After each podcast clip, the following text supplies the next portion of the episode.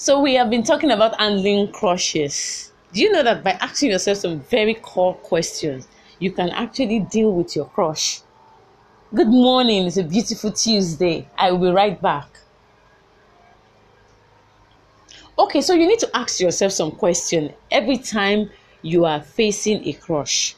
Like I said yesterday, that crushes are not bad. They're actually normal. Everyone has gone through it at one point in time. How you deal with it is what actually makes it either bad or good.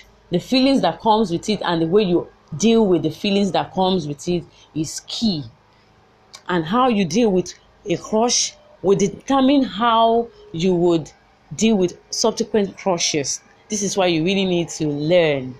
So you want to start by asking yourself some very important question. Okay, I like this person. I like this person.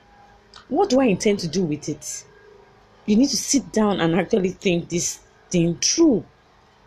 Do I want to pursue a relationship? Is it a priority for me right now? And for the singles listening to me, you need to ask yourself okay, do I know this person enough to validate my attraction to this person? Is this person right for me? One thing we should all know is that feelings are not enough to start a relationship. It is not wise to go into a relationship because of feelings. Why? Because they are temporal. And the demand of that kind of relationship may frustrate and exhaust you emotionally.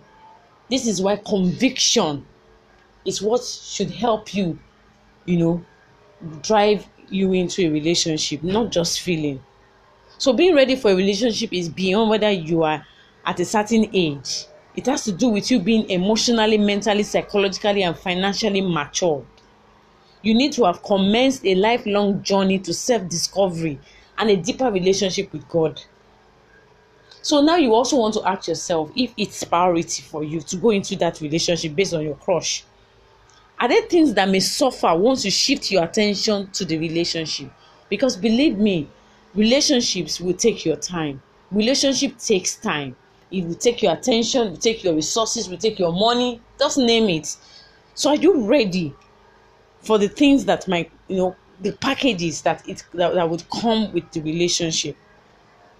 How important are those things that may likely suffer should you go into a relationship? How important are those things that may likely suffer? For instance, probably you're in school, still trying to struggle to get your academic work together, and you're contemplating going into a relationship. You will discover that the attention will shift from that academic work into your relationship, and that might actually make your academic work suffer. So you want to ask yourself, Am I ready? Do I have what it takes? Am I emotionally, psychologically, you know, mentally ready for the demand of relationship? Never start a relationship without a purpose.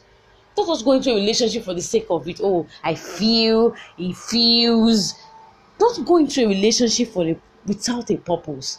One of the worst things you can do about a crush is to nurse it into a relationship, is to drive that crush into a relationship. The feeling will pass. So take it easy. I leave you with Ecclesiastes 1 3 verse 1.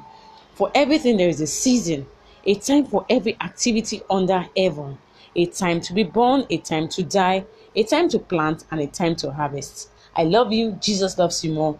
I'll be back tomorrow. Bye.